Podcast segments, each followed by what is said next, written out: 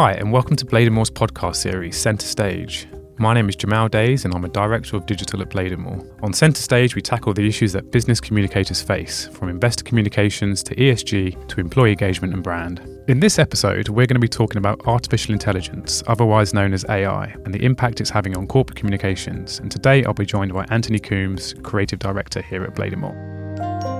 Hi, Anne. Hi, Jamal. And I think before we dive into this episode, it's probably worth just kind of bringing things back to basics. I think there's a lot of interest around AI and it's getting a lot of attention grabbing headlines at the moment. Everything from ChatGPT taking over all of our jobs to the kind of doomsday scenario of robots replacing humans. It's really important to distinguish that there are kind of four different types of AI, and really there are only two that are having a real meaningful impact in the way that we work today. So those two are reactive machines, which is basically AI with no memory. It just able to number crunch incredibly quickly. So if you think about Netflix or Spotify being able to give you curated playlists, but based on analyzing every song or film you've ever watched, that is a rea- reactive machine. We then have limited memory AI. So this is the kind of AI that does improve over time, a bit like how our brains develop as children, so those neurons all connecting. And this AI is seen in chatbots, in self driving cars, AI that effectively is learning as it goes, as well as remembering what's gone on before and then using that to predict what might happen in the future. So that's a really interesting form of AI, which is still fairly new in terms of the way it's starting to get used today, but obviously is making a lot of headway. The other two types of AI are really interesting, but they're the AI that at the moment it's purely science fiction, it's in films. And that is theory of mind,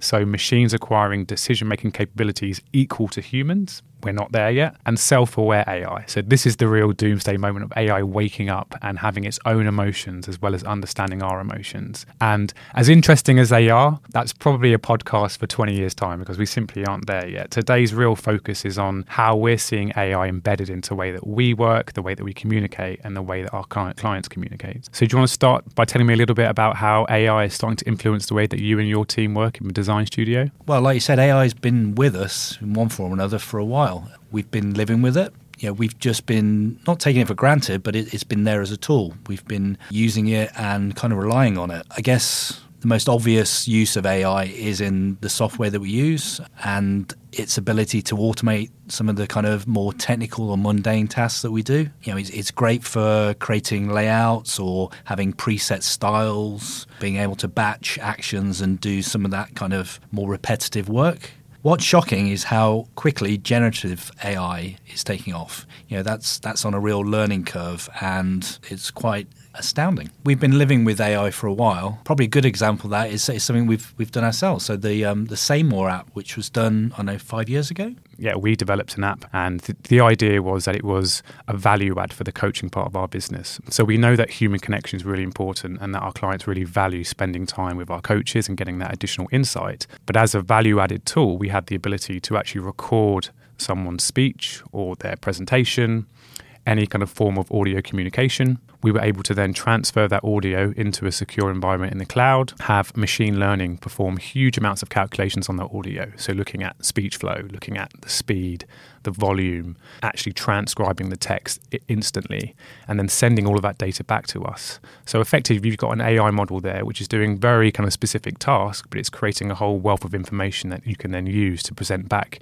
in a really interesting way. So that's just one example of us kind of tapping into a machine learning model, but we're expressing it in lots of other ways. So you know, we have clients who still really value the the kind of human connection through customer support, but perhaps through the scale of their organization are unable to process the amount of inquiries that are coming through. So, chatbots is another great example where AI is able to step in and to bridge the gap between the customer and the client. So, we have one particular client who is a complaints based service, and we launched a chatbot on their website, which uses very low level AI, but that AI is able to kind of understand the sentiment of what someone is asking for and then work out what an appropriate response is, whether that's connecting them to a call center to speak to someone or whether giving them FAQ advice on how to solve their issue. So, those are just kind of two examples which are pretty prevalent today in society. You go to most banks, and before you get through to customer support, you're probably interacting with a chatbot. That chatbot is based on an AI model, and it just allows banks and organizations to kind of have that human connection at scale. So if you've got, you know, 20,000 customers wanting to speak to a call center of 400 people, you can manage that process. I guess kind of those types of tools have been around for a while, but what we're starting to see now is the kind of generative AI where it's starting to get really interesting in terms of what it can do with imagery, with film, with audio. Are your team starting to kind of use those tools at Bladonmore? Yeah, it's interesting because again, that that technology has been around, but you could always spot the fake stuff. What's scary at the moment is it's getting more and more difficult to to work out what's fake and what's not, and it happens so quickly as well. You know, the ability to create something from scratch, not just copy or images, but video and music. It's all happening very quickly, and it's very believable. And I, I guess that can seem a little bit scary just how quickly it is kind of happening. But i think with any with any technology you kind of you soon get used to it. I, I remember you know during lockdown getting used to video calls and some of the things we've been playing with augmented reality or that sort of thing. You soon adapt. You soon learn to kind of live with it and kind of make good use of it. Yeah with the Saymore app what's interesting is kind of the way that it's helped coaches concentrate on what they do well and, and some of the technical stuff like pacing or marking when people are putting breathing or ums and ahs into into their speech. That's done by the machine. So you know you, you can effectively get that done separately and then concentrate on the kind of more value added work that they do. I think that that's true for most of what we do here. Being able to kind of free us up to be more creative, be more innovative, be more kind of thoughtful about the way we go about planning communication. That's exactly it. I think you know ultimately there's there's so much nuance to good communication and ultimately when the coach is there in person there's huge amounts of things that they're able to offer clients which you simply couldn't get in an app so the app is a brilliant value add it's something the client can have in their pocket if they want to go home and practice their presentation it's quite nice knowing that they can kind of record an hour of audio and get some really kind of interesting data points back but that's never going to replace the the service we're offering for one-to-one coaching um, and so for us, as a free add-on to our existing clients, it was a really interesting project to work on.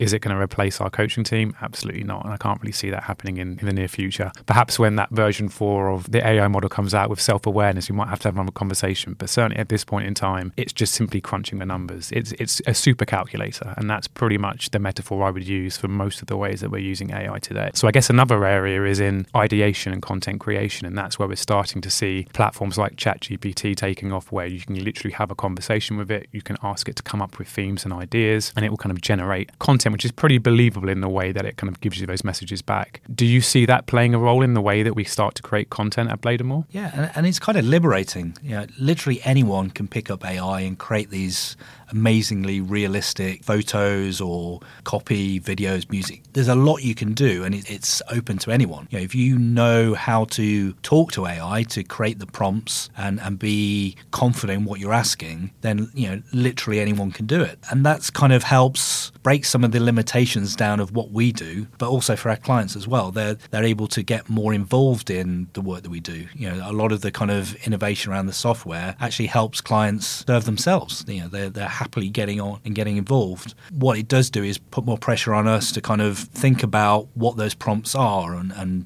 you know what the brand is about, you know what the tone of voice is doing, what assets uh, the AI can draw from. Uh, it's a lot more specialist, I say. You know, with this technology being available to everyone, it could go anywhere. So being able to channel it and support the communications is probably where we come in. Being able to offer that guidance and often it's reassurance as well, just making sure we, we are saying and doing the right things when we are working with AI. What do you see being the main risks to corporate communicators with the kind of emergence of this new AI technology? Are there particular areas that we should be mindful of, whether that's accuracy of content, data security? Are there any kind of areas that you think pose a, a particular risk to us? The big issue is around copyright. And I guess what what's behind that is how the AI itself has been trained. You know, where is it pulling the source material from, and what intellectual property does the original creator have? You know, how can you kind of take ownership of your original material if you know it's been kind of reinvented by us?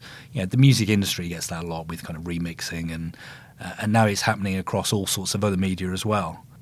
the amusing example that I, I kind of use is how some, you know, not naming any names, but some uh, AI systems have been generating Getty watermark images. So they, they see these watermarks on so many images, they, they assume that's on every image.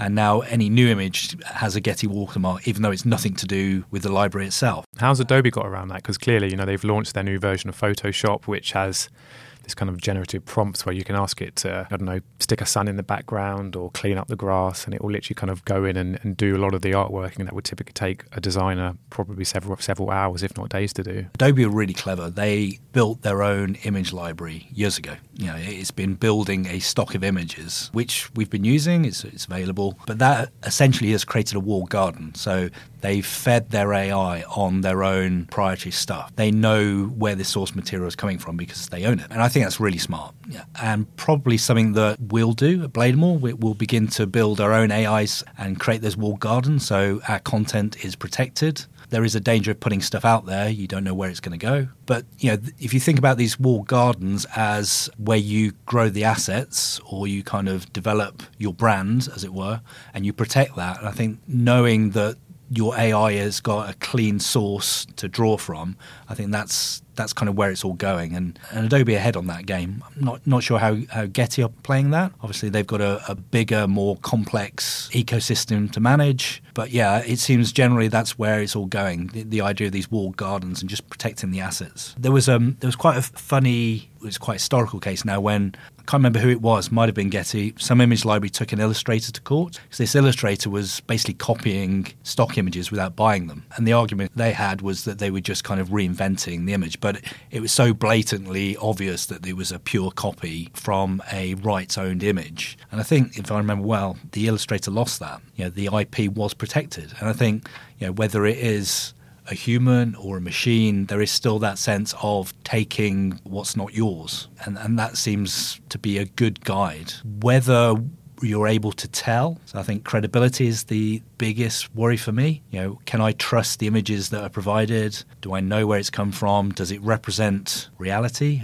Am I effectively dealing with a false image? You know, a lot of a lot of celebrities will use retouching, and kind of you know, a lot of magazines will present images that have been tweaked. But essentially, what we can do now is create a completely different image, something from scratch. And I know a lot of people are worried about that. I think that's really important. I mean, ultimately, you know, being a big, a good communicator is all about human connection, but more importantly, building trust. And the kind of downside to AI is all of the deep fakes out there. So, you know, whether it's audio, video, imagery, as you said, kind of Photoshop touches up, touching up, all that kind of stuff. If it gets to a point where you're no longer able to distinguish between what is real and what isn't, that kind of breaks that trust barrier. I think that can be a real issue in terms of the way that corporates communicate with their with their audiences.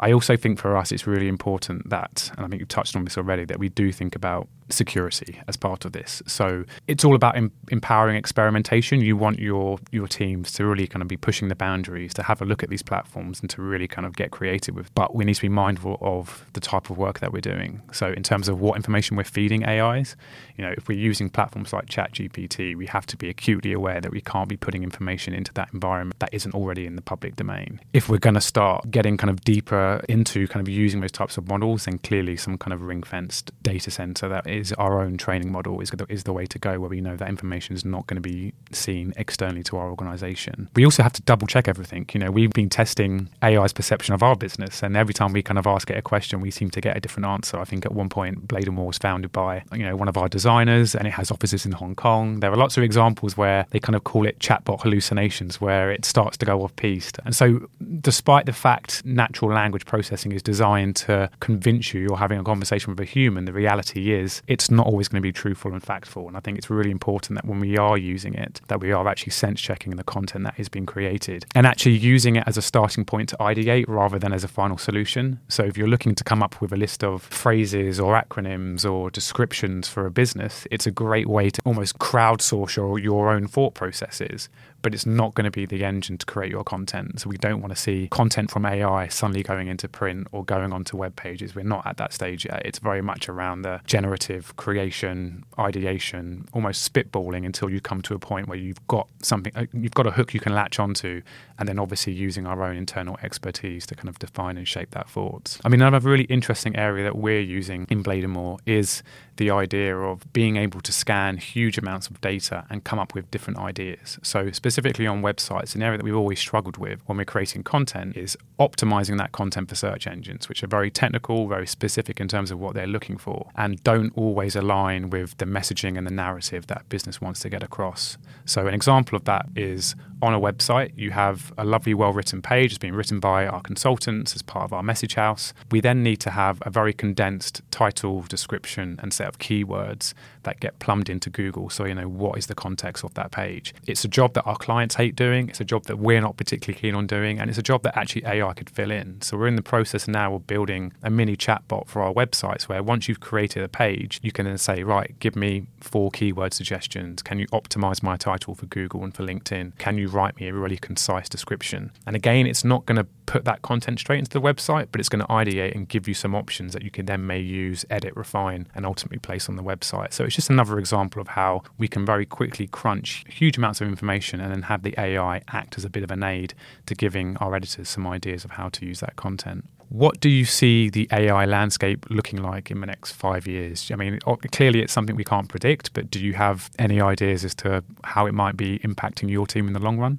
I'm feeling fairly confident only because we deal in creativity. Uh, and I think creativity is, well, it's, it's, it's probably what it's not actually. Creativity is not a, a formulaic process. It, it's not data driven, particularly. It's not about standardizing. Um, know, if we think about AI, it's it's looking for patterns. It's it's looking to tell us what we want to hear. And and creativity is kind of almost the opposite. It's kind of looking for standout. It's looking to kind of tackle problems in uncalculated ways. We we deal in kind of divergent thinking, a little bit of disruption, a little bit of positive disruption. I think there's going to be a greater need for that as we are kind of surrounded by what I would describe as the average. We need to kind of invest in the extraordinary. What what is going to kind of reinvent you know, repurpose some of the things that we take for granted. Going back to that kind of divergent thinking, a, a good example of that, and it, it's an interview question, something I've been thinking about, is that question around how many uses can you think for a paperclip? So most people will think about 10 to 15 ideas and pretty much run dry after that. It's clipping things together, you know, making interesting kind of connections or uh, resetting a smoke detector, that sort of thing. Interestingly, kids do the job a lot better than adults because they don't have the same constraints. They're much more able to use their imagination and go beyond the obvious. And I think that kind of describes how humans and machines will work together. You know, the, the machine will give you the obvious, will give you the kind of standard, and then it's up to us to kind of use our imagination to go beyond that and, and kind of challenge things in a less of a kind of direct way, you know, be a bit more unconventional. What that means in terms of kind of practical stuff is how how we use the AI, so how we feed it. It's asking better questions. It's being able to kind of stretch the thinking and challenge the AI to go further and do more, you know, reveal the kind of insight that over time you would do anyway, but AI just makes it that much quicker, that much kind of more accessible. You know, I, I look at the way we use prompts as the same way we use brand guides or kind of um, tone of voice guides or style guides. You know, we, we define what is right and wrong, what we'd encourage, what we'd discourage, what is the essence of the brand. You know, what are the kind of rules or behavior or values that kind of inhabit a brand, and those are the prompts that would feed AI to do, go and do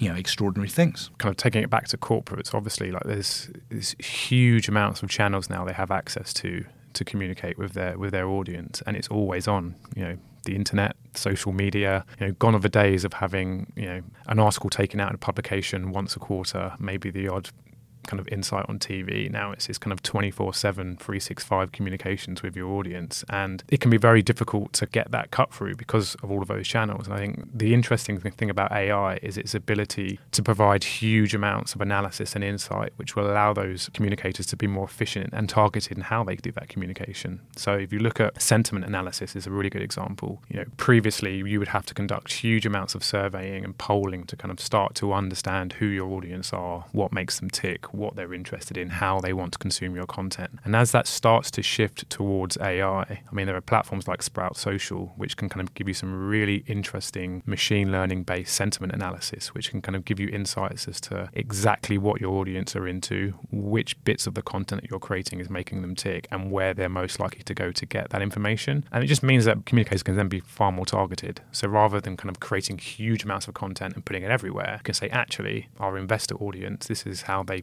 typically want to inter- interact with us. Let's kind of be much more targeted and precise about how we get to that content group the same for people who are interested in careers, internal engagement, all of these different kind of audience groups, you're then able to be far more efficient in the way that you create content and get to them. But it is a challenge. And as you said, you know, AI is just the next big leap in this continual technological evolution. It can be overwhelming at times, but I think the difference between, say, AI and social media is that if it starts to kind of fill in some of the more mundane tasks, maybe that will free up more time for us as humans, as communicators, to be more creative, to think about what it is we really want to do rather than trying to do everything. It's almost kind of filling in those gaps. I mean, personally, I don't see AI replacing members of my team, I just see it freeing up them to do the things that they love doing. You know, when I first joined Bladonmore, we always had to hire someone who knew how to operate the machinery. So if, we, if we're running a bunch of websites, they're going to be hosted on a physical server, which is basically just a very big computer. And you would need someone qualified who knew what to do when it broke. Whereas now, everything lives in the cloud you know, up in the sky. The reality is that's just a self driven, machine learned environment that knows how to adapt. So, if, for example, one of my websites gets coverage on the BBC, on the radio, and suddenly you have 20,000 people going to the site at the same time, gone are the days of having to have a, a developer logging in and increasing the memory on the server. The system itself can now scale automatically.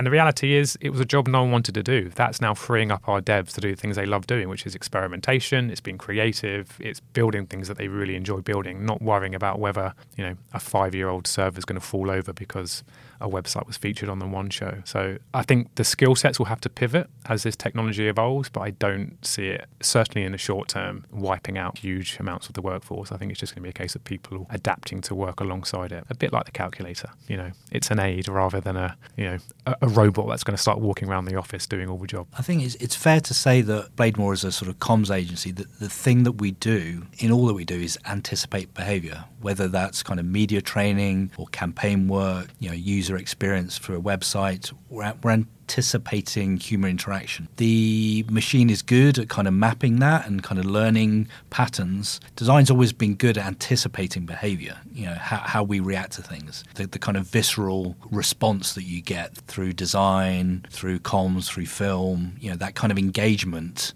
has always been there. You know, the reason clients come to us is because we're good at anticipating how their audiences might feel or react. You know, running scenarios, being able to kind of interpret or kind of um, project how something might play out, what an ideal state might look like. And especially with brand, brands for me is always about, you know, the kind of ideal state. You know, what would it look like if everything went well? You know, and how do we get there? So I think we've already done that for a long time. You know, it's already been part of who we are and what we do. We often get asked to kind of mock up visuals, you know, and how believable they are has depended on how much time we can put into them. But with AI being almost instant, it's made that side of things a lot more easily available. So you're able to fake scenarios, whether it's kind of a you know a natural event or an extension of reality. We're able to kind of do extraordinary things in Photoshop to kind of make make it very realistic. That's where my worry comes when those images are out there, whether you trust them or not, you know, because they could easily be picked up as the truth, and, and really they're not. And but that comes back to security, doesn't it? So in in in the example where we have created fake assets for a, a, crisis communication training sessions, we had to make sure that that environment is ring fenced. So there are two things that we do.